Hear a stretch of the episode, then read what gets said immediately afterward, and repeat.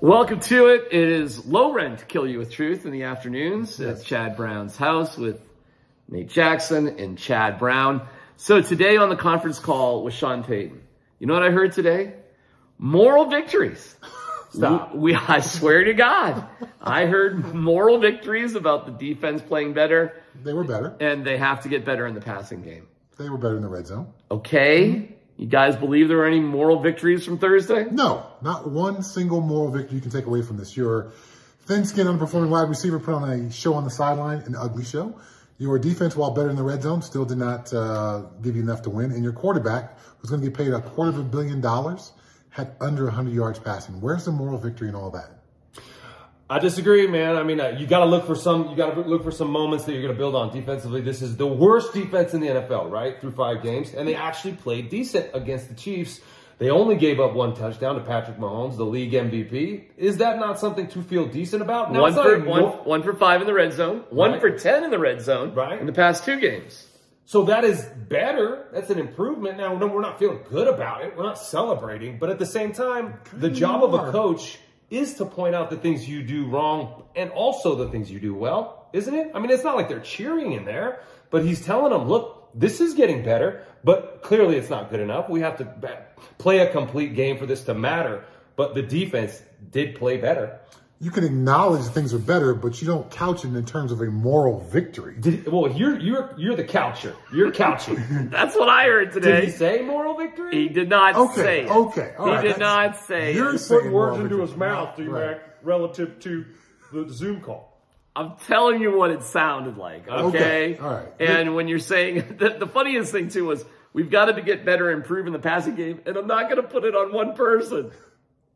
Well, how Ah. can you put it on one person? because they used the double time. Well, here's what they did. If you go back and, and look at it, they used a lot of heavy protection packages to protect Russ. They did. Yeah. And that result is you don't have many guys running out for a pass. Right. If you're using double tight ends, you're going to have two dudes running out for a pass, maybe a, uh, a running back leaking out. But what are you supposed to do when you don't have any options? You're not getting supposed, hits. You're supposed to win on the routes and then give your best side a chance. If it's mirrored routes and you're full max pro, you got a guy running a slant on this side and a guy running a slant on this side. Pre-snap, you look at both sides, you choose the one you like the best and you let it fly. Russell Wilson does not have confidence in either of those guys. True. And that's why, to me, he looks lost out there. Because Okay. look, look, so then it's not on the quarterback. It's It not is- all on the quarterback. Not all. Not all on the quarterback. Yes, that was anemic, pathetic, uh, all that stuff. I mean, the numbers were like going into the last drive of the first half, he was like five of seven for 17 yards and an interception. But Jerry Jeudy, I mean, he had chances to catch a ball and break a tackle. Mm-hmm. Have you seen Jerry Jeudy break one tackle? No, that's not what he does. Well, but he needs to. Right. Mm-hmm. Those receivers need to if, if they're gonna, you know, move the ball down the field. Russell can't do it all. Go ahead. There's two questions. Mm-hmm. And I asked Sean Payton this. I said, listen, your, your hand is forced because the trade deadline is October 31st. Mm-hmm. I think the trade deadline is way too early in the NFL, but bad teams got to make decisions. And this is it. This is who we are. Are we rebuilding or not? There's a name that shan't be spoken, Patrick Surtain. I understand we're not allowed to bring up that name when it comes to trade talk, but he does have the most value. I think they would move Jerry Jeudy for a box of chocolates with Forrest Gump at this point. I don't think that's that big of a A deal. pack of fresh jocks. I was running. Everywhere I went, I was running. There's another player they're getting calls about. Can you guys guess who it is? Josey Jewell. That is correct, Chad Brown. Break that down. Why they're getting calls for Josey Jewell? Because Josey Jewell could help other football teams. His salary is affordable, and the Broncos could actually benefit from that in getting a decent round draft pick. But also because he's playing well, Yeah. right? Yeah, it's not just that those things. He's actually playing well. He presents some value to, an, to another team. He can help somebody else. Right.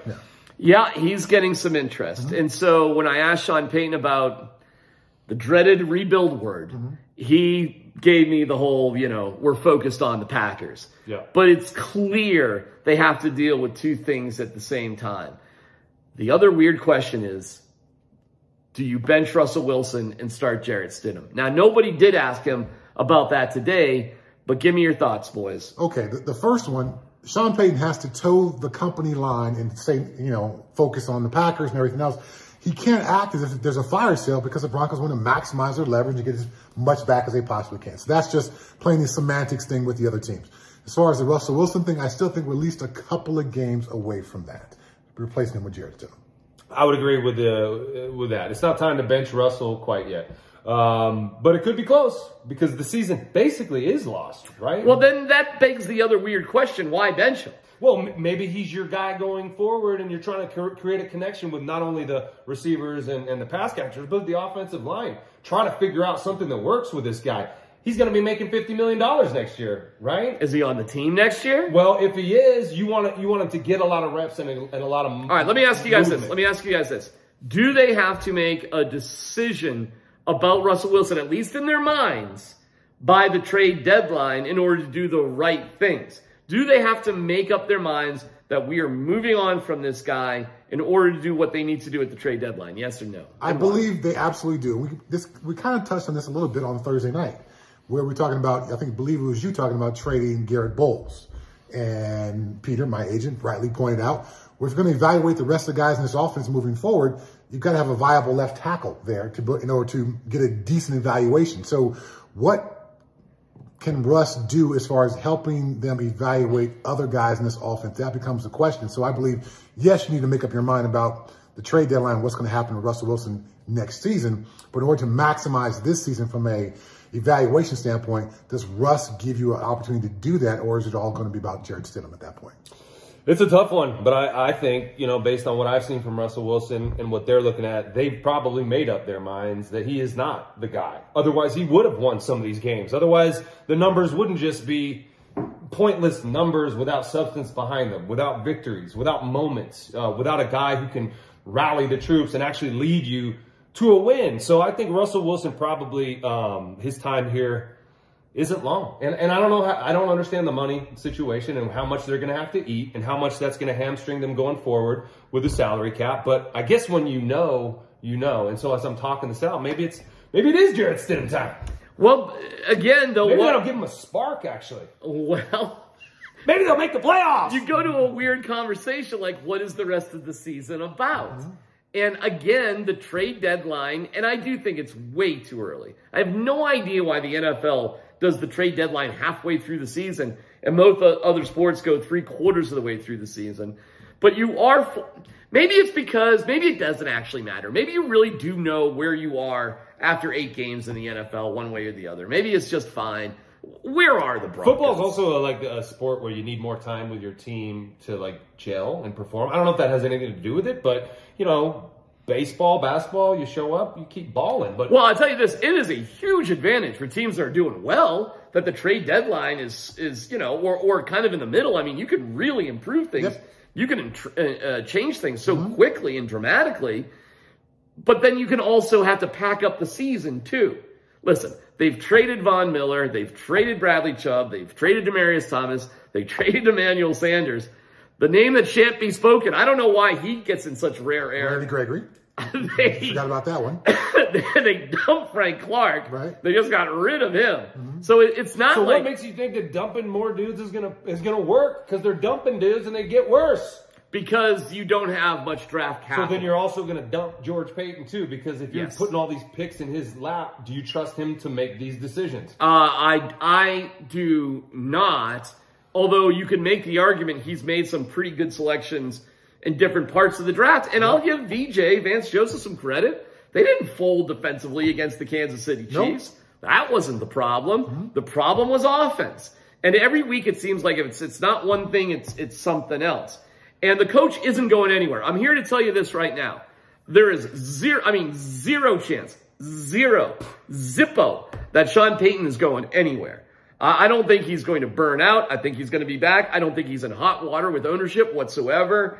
So And- you really think he has the stomach for the necessary rebuild? Because it's one thing to try to keep it going and maybe we can get a better year out of Russ next year, but to do the rebuild, that's a two to three year process. Does he have the stomach for that? The losses that come with that, the frustration that comes with a, perhaps a rookie quarterback, all those kinds of things that when you hit the reset button, you have to do.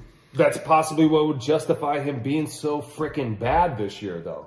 is to blame it on the the, the crappiness of the team. We got to we got to rip this thing down Mm-hmm. because look at how you know we went two and fifteen. What's the nicest restaurant you can walk to from your place here in Cherry Creek? Uh, quality Italian, probably. He likes going there. He does. And he likes going to the other place and the place after that. And Skylene likes, he lives in this neighborhood. A couple blocks away. He does. Yes. Did you not know that? I did not. Yeah, a couple, Yeah. couple blocks. Uh, Sean, I maybe won't say he'll join way. us on the podcast relative Swing to by. the Broncos. I think he was going through a midlife crisis a little bit with what he was going to do in his life. To your question, is he got the stomach for it? I don't know. Not necessarily. But he's got a good life here. I think he's got enough um, vim and vigor to see what it's like. And then in a couple of years, if it's not really the thing, that'd be three years through his contract. That probably would be enough. But I am fully confident he would be back for it next year. So names that we got to know. College football. Caleb Williams. Drake Maye. Who do you guys like? Shedeur Sanders. No, I don't. I got Caleb in this fight. You know, I know he wasn't great on Saturday night, but he's, the, in my opinion, a far better quarterback, potential better skill set over Drake Maye. It's all Caleb Williams for me at this point. Yeah, I don't know enough about Drake Maye. Uh, I would say Caleb Williams, but I would also caution us to pump our brakes that this guy is going to save anything to come into a, a, a culture that's so bad and turn it around. This kid from USC, come on, man. You have to build the team, and the quarterback will play better. And so, yes, finding this piece is important. And yes, but but what I'm saying is it could be either of them, and it could be another guy. It could It be could Bo be. Nix. Okay. It could be. It needs to be a solid player who plays well at that position. By the way, the guys- doesn't need to be a unicorn, man. The guy's name at Washington is Penix, not Penix. Penix. It's not Penix. It's Penix. Okay. Yes, Michael because I'm Penix Jr. I, I'm seeing uh Who? Michael Penis Jr.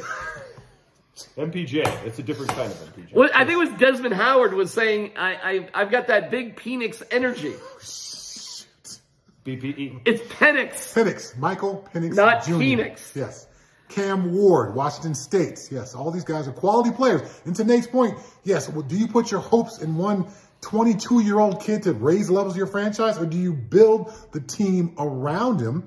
We talked about that all the time on our show. You build the team around, that's what gives your quarterback best chance for success. So no matter who the, it is, all these great quarterbacks in college football this year, find a way to build a team around them, and instantly that guy will walk into the door and be better. Nate I would- Jackson. Oh, go ahead. Sorry, I will continue to use this example, okay? The Kansas City Chiefs are the best team in the world, uh, not because Patrick Mahomes fell out of the sky and made them good. They were already good. They were a perennial 10 win a year team until they got Pat Mahomes and took them to the next level. Build your team, and your quarterback will come. Scale of one to ten. Wow. Scale of one to ten. Tom Nate. and Penix in the same. Uh, Yeah, Penix will come. Yes. Penix will come. Goodness gracious. Not always. Ah, That depends, right? 95% Yeah. of the time. Sometimes you might have to fake it. We have sponsorship availabilities for a variety of places that can help take care of that. Just uh, this space for you. Um, how bad do you feel for CU, Nate Jackson? Not bad. Not bad at all. It was a slice of humble pie. They needed to eat it. They needed to experience that. They're not a team yet. You know, they haven't faced adversity. They had never lost a 29 point lead. They had given up a couple of 28 point leads, but they had never lost a 29 point lead, Chad. This speaks to what I was talking about before the season. How does Coach Prime, Deion Sanders, get this band of mercenaries to come together and love being Colorado Buffaloes? He addressed this in his postgame uh, presser, talking He about did. the difference between like and love. You like the NIL opportunities. You like having your social media handles in the back of your jersey. But are, do you love it enough to prepare to win during the week? They talked about during the uh, week of, of practice, a couple of coaches stood up and talked about the poor practice performances. So these guys are in like with being a Colorado Buffalo, but they love all the other parts that come with it. You gotta love being a Buffalo, put the work in, and that's when the wins will come. Did so, you see Saturday Night Live? Yeah, of course. Okay. Love it. My, my takeaway on that is the national perception is that CU's a little delusional right now and filled with themselves. I thought it was funny. From a CU perspective, what do you think? I thought it was great, and it's it's inevitable. You build someone up as much as the Buffs have been built up. Then people are going to start trying to chop you down. This is the next step in this how this whole thing, this media cycle works. So to be a part of Saturday Night Live, I found the skit to be funny. Kenan Thompson is great.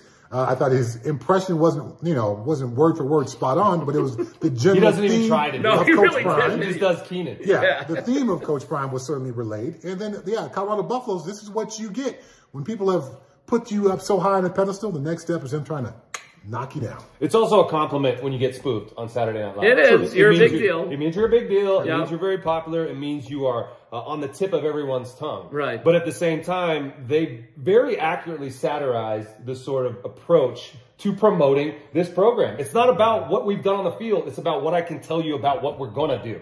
And when that doesn't happen, when that doesn't come true, when you get your, your ass kicked like that in the second half and fold like a cheap tent, Mm. you're going to have to answer for it. Best college football team in the state of Colorado, Division One, because mine's actually ranked number one in Division Two. The number one team in Division One college football in the state is who? Air Force. Air Force. Zoomies. And that is the truth. Congratulations too to CSU, who pulled off a hell of a win. Yep. They're three and three. They could be four and two pretty easily. And The CU would be three and four. CU would be two, three. Yeah, yes, because that's seven. Whoosh, whoosh. uh, okay, Phoenix. Um, Hollywood, That was really good. I I mean, nothing. I didn't sign anything. You know, you're still here. I'm still here. We're still screaming into a cell phone. That's right. Okay. Right where I want to be.